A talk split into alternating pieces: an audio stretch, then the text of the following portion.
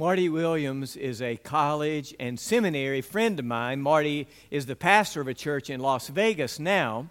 And during the time that we met at Mississippi State, Marty told me about his upbringing and his family. Marty's mom and dad are great people. They're incredible people. Marty's dad retired from the United States Postal Service after about 35 years of working with them, and now he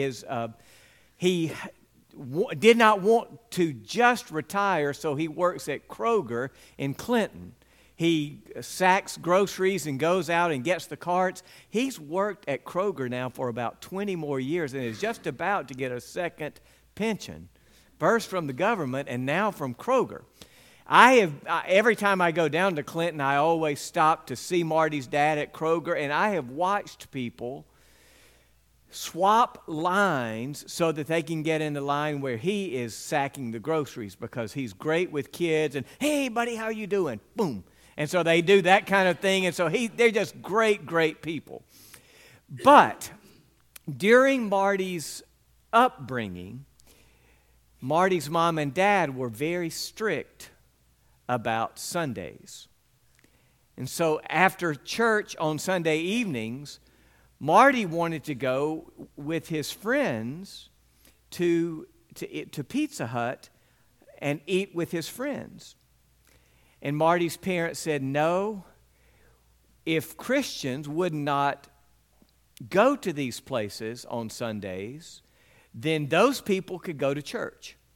And so we're not going to do anything that causes people to have to work on Sundays so that they can go to church with their families. And week after week after week, Marty would say, well, they're going to be open anyway. Can I just please go with my friends to Pizza Hut on Sunday nights? I go to church with you. Can I go with my friends to Pizza Hut on Sunday nights? And Marty's parents would say, no, we're not going to do anything that causes people to work on Sundays. Because if they didn't have to work on Sunday, they could go to church with their families. So Marty was fighting a losing battle. One Sunday afternoon, they came in from their morning service, ate a big family meal together, and then Marty's dad settled into his recliner, and Marty stretched out on the couch, and they started watching an NFL football game. And Marty said, Dad, are those people working? Marty went to Pizza Hut that night with his friends because his dad was not going to give up Sunday afternoon football. And if those people were working, then the people at Pizza Hut could work too. But that question does leave us with some thoughts about what does God mean when he gave us the command to honor the Sabbath day. We have 10 different commandments that God gave to his people, the children of Israel, as they exited Egypt and started marching toward the promised land. We know the commandments, you shall not have any God before me, you shall not make any graven images, you shall not take the name of the Lord your God in vain. The Sabbath day is the fourth commandment. You shall honor your mother and father. You shall not kill. You shall not commit adultery. You shall not steal. You shall not bear false witness, and you shall not covet.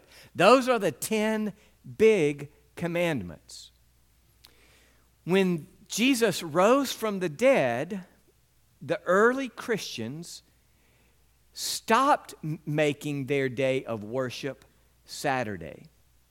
They said Jesus rose on the first day of the week, Sunday. And so we want to gather for worship on Sunday. But when the church started gathering on Sundays instead of Saturdays, did that decision eliminate the principle of rest that God gave in the commandment about honoring the Sabbath day? I don't think so. And so I want us to spend some time this morning looking together at what God said, explain what it meant to the people who first heard this principle, and then see some applications for us. Would you open your Bibles, please, to Exodus chapter 20? Exodus is the second book of the Bible, so it's very easy to find. You get to Genesis, and then you just go one more book. And right here in the beginning of Exodus, right here in the beginning of the Bible, God was forming this nation, and he was enacting his redemptive purposes.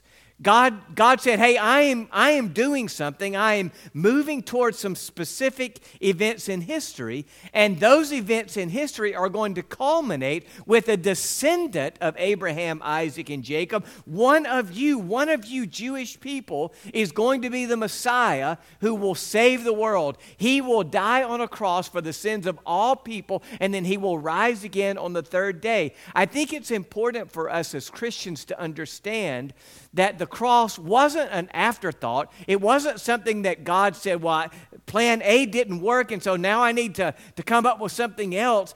All along, God had intended for Jesus to come to this earth and then to give his life as a ransom for sins and then rise again so that he could make us new creatures. But God wasn't to that point yet. He was just at a point of forming a nation that would be his people, and he gave them this code of conduct. Read with me, please, beginning in verse 8 of Exodus chapter 20. Remember the Sabbath day to keep it holy. You are to labor 6 days and do all your work, but the seventh day is a Sabbath. That's what the word literally means, Sabbath. The way that we would say seventh, that is Sabbath.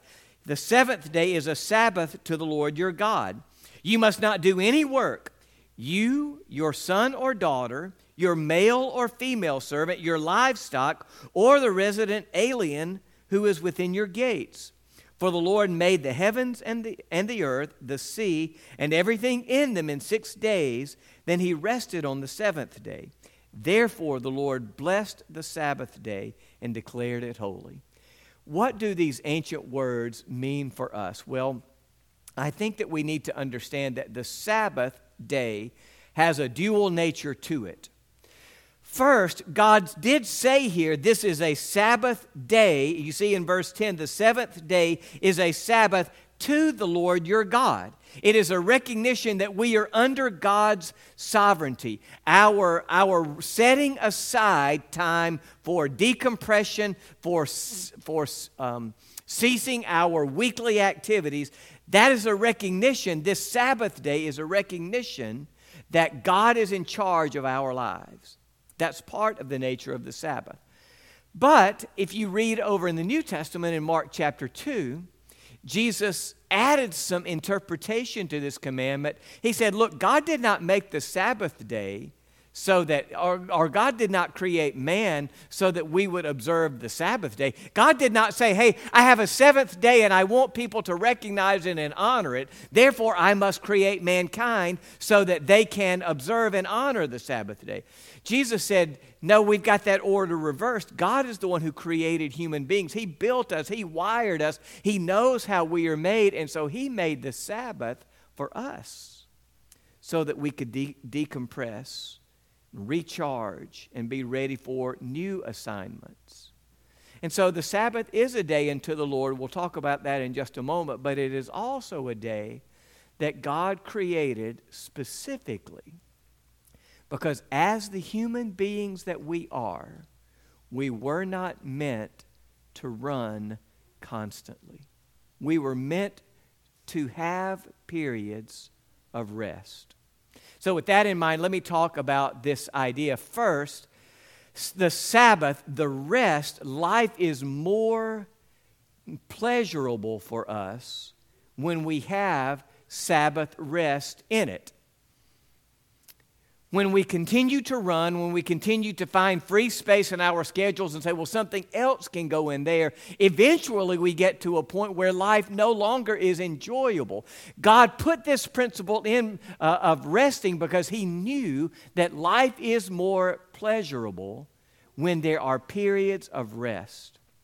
Now, we see this in all areas of life. For example, if you have a copy of the Bible that you are looking at, you can see on mine here, if you don't have your own copy, you see that the ink doesn't go from the very top part of the page all the way to the edge and all the way down. What are these areas here around the text called? margins. They're called margins. In fact, when we put words up on the screen for the songs, we don't feel, just Alan, just somebody, just put any song up there that we sang. You see, we didn't start at the very top and go, I love you, Lord, or your mercy never fails me all my day. We didn't say, well, economically, we could get by with more words on the screen and do fewer slides. And the reason is because if something were written that way, then our eyes would have trouble comprehending it, it would bother us because we need space. Music also has periods where there are rests in the music. The music doesn't just constantly drive. When I get up to go to the YMCA in the morning, sometimes if I need a little extra push to get through, maybe I had a late night the night before, I kind of get up and get going with Eye of the Tiger from the Rocky movies. That was my high school inspiration for getting into the peak physical condition I'm in now. You know that song, though. It goes, dun, dun, dun, dun, dun, dun, dun, dun, dun, dun, dun. Dun, dun. It doesn't go. It doesn't keep going because the rests in there make the music more impactful. Having a spot in there where there's some anticipation gives more impact to that. The same is true in life. When we look at our calendars and do not see any space, life is less pleasurable. And God knew what He was doing when He commanded us to cease activity. God did not give it as a suggestion. He did not say, I think it's a good idea. God commanded us to cease activity, because life is more pleasurable that way. If the other 9 commandments were broken as blatantly as the 4th commandment, there would be scandal in the church. If adultery, stealing, lying were as rampant as a lack of rest, not a person would come through the doors because they would say, that's just a bunch of hypocrites. God did not say, you create margins in your life as a suggestion. He gave it as a commandment. And life is more pleasurable when we do it. But second, life also is more manageable when we do what God says. The more we pile on ourselves, the less effective we are at everything else. The more that we squeeze into the spare moments, well, here's another activity, here's another group, here's something else that I could do, here's another way that our family could do something. The more that we squeeze in, eventually we become like the circus act who's spinning all of the plates, and one begins to wobble and you have to go back and get it spinning again. Now, it's been a long time since anybody has been to the circus probably, so let me give you something that you may do every week. When you pull into your carport, garage, or driveway and you have just come from the grocery store, it would not surprise me if the majority of people in this room say, I'm only making one trip from the car to the house. And so you start gathering bags and sliding them up here, and you start gathering, and you've got the 40 bottles of water, and you say, okay, I'm going to get there, and then you get to the door, and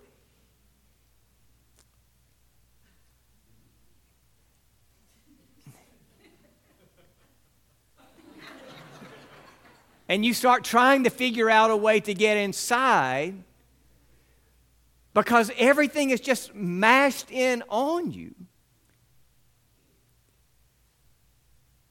life would be more manageable for most of us if we were to say, some of these things can go. I don't have to be moving every minute. Every day doesn't have to be obligated to something. Life is more manageable when we do exactly what God said and cease activity. Life also is more reverent when we cease our activities. The Sabbath is a principle. It's more than just a day. The Sabbath is a principle that says, God commanded me to cease activity. And even though I do have some things that I could be doing, I choose not to do them because I'm under God's authority. And so, since He commanded me not to have every moment filled, not to burn the candle at both ends, not to say I constantly have to be doing something, our conscious decision to say, God, I'm saying no to that. And the reason that I'm saying no to it is not because I don't think it would be enjoyable, not because I don't think it would be fun, not because I don't think it might be helpful. I'm saying no to that because you told me to set aside time in my schedule where I cease activity. And that's the only reason I'm saying no. When we make conscious decisions to say no to some things so that our minds, body, spirit can decompress, what we are saying in that decision is, God, I know that you know what you're doing. And you told me to do this, and so that's what I'm doing. I have a friend from my college days, too. In fact, she and I were partners on a summer missionary team out to the Pacific Northwest. And her pastor, she grew up in New Albany at Hillcrest Baptist Church, and her pastor preached a series of sermons on the Ten Commandments. And Temple really got convicted by this sermon on the Sabbath day. And so the decision that she made was, on Sundays, I won't do any laundry or homework. She was in college at Ole Miss at the time, and so she said, on Sundays, I'm not going to do any laundry or homework. And because her pastor had made this point, she said, the pastor said, for most people, the only difference in Sunday and other days is that they just don't go to work, but they go to church. And every other minute of the day is just as full, just as tiring, just as busy, just as hectic as every other day. And the pastor said, that's not what God intended. He did not intend for us to say, okay, we got that hour in church, and come on, let's go. We've got other things to do. Let's go, go, go, go, go. And so she said, so my decision, she said, I'm not saying that everybody has to do that, but in order for my life, Temple said, to be more reverent, I'm making that decision. Well, this message is one in a series of next steps. How do we press on? What are the next steps for us in our relationship with God? So I don't want to simply give just a theoretical, hey, we need to observe Sabbath rest. I'd like to give you some ways that you might think about this. First, we need to observe Sabbath, and by Sabbath I'm talking about rest. We need to observe that regularly. This commandment given by God here is once every 7 days. Not when you think you need it, not when you feel really tired. Once every 7 days, God said, you cease everything else that you're doing. Don't work in the fields. Don't let your animals work. Don't work the way you do the other 6 days. Do it regularly, whether you think you need to or not. We do that with our automobiles. You take your car for oil changes every 3,000 or 5,000, whatever the recommend. You don't say, well, I'm only taking my car in when I have a wreck or an accident. That they'll just do it all then. You take your car in for maintenance regularly. Even if nothing is wrong with the car, you don't say, well, you know what? I don't think you do. You don't say, I don't hear any noise. I know the oil hasn't been changed in 30,000 miles, but I'll just keep right on going. You go in regularly, whether you think you need to or not. Same principle is true for Sabbath rest. We do it regularly, even when we say, you know, I'm really not that tired right now. I don't think I'm doing too much. We do it regularly because that's what God said. There are times also that we observe Sabbath extensively. In addition to this commandment to set aside 1 day a week, if you know much about the Old Testament, you may remember that God said, every 50th year, you are to observe a jubilee. And that whole year, you're not to work. That whole year will be a reset for society. You're not to grow any crops in the fields. I will make sure in the 49th year that your harvests come in so extravagant that you'll have enough for the 5th year. If anybody owes a debt, then in that year they are released. God said it needs to be a whole reset for society. We do the same thing in our work schedules. Most people, or some people, I would think probably most, work Monday to Friday, and then they get Saturday and Sunday off. That is a weekend.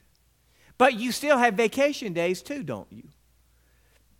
There are periods when you say, hey, not only am I going to be off on the weekend, I'm going to be off this whole week. I'm going to go down to Florida, or we're going to see family in Pennsylvania. And in addition to your work saying you get every weekend off, they also give you periods because they know you just need time away. In fact, sometimes you have to take 2 weeks of vacation consecutively. The second week is to get over the first week. When you've been out, you say, hey, I nearly killed my kids. We thought about leaving them down there. We have to take a second week off to recover. God did the exact same with the Jewish people. He said, hey, 1 day a week, that is where I want you to start. But every 50th year, really decompress. And so we obviously probably cannot take off a whole year or something like that, but there are periods when we need to say, God, more than just this 1 day, I need some extended time so that my body, my mind, my spirit can recharge and be ready for all that you want to do in me and through me. So we observe the Sabbath regularly, we do it extensively with some extra time, and then third, we do it momentarily. The principle of rest isn't meant to be a legalistic, hey, don't do anything on this 1 day. Don't go to Pizza Hut on Sundays. The principle of rest is for our hearts to be calm and at peace, even when everything else is hectic. I love that passage from Mark chapter 4 with all of the ministry demands that were going on. Jesus went down to the bottom of the boat and he took a nap. And then in Matthew chapter 11, he made this incredible invitation. He said, all you who are weary and heavy laden, come to me and I will give you rest. Even when our bodies are working, even when our minds are churning, a heart that is centered on Jesus Christ still can experience rest during those times. You know the principle of the battery in your automobile. Your battery is a source of energy, right? But do you know that the entire time that your car is running, the battery is charging? When your engine is moving, that battery is taking the motion, and it is getting charged up. And so we can have the same principle at work in our lives. Even when we can't say, God, I'm taking off today, we still, with a heart in tune with God, can say, Lord, you recharge me even during this hectic time that I'm in right now. Now, I don't know how those ideas will work specifically for you, but let me give you two questions that might get you started on how to apply this Sabbath rest principle. The first question is a more easy one. Maybe you individually or you as a family could ask, how could Sundays be different for us?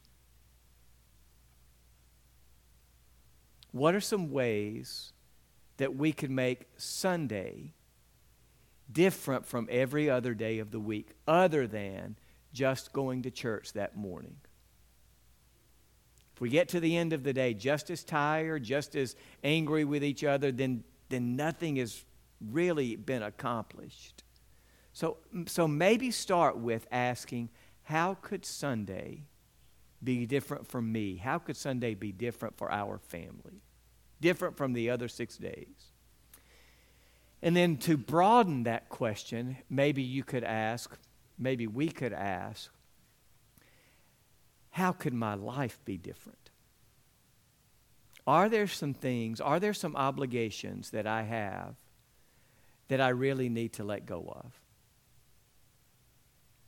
If I were to do an honest assessment of how I spend my day, do I find myself frazzled, irritable, exhausted, burning the candle at both ends, needlessly?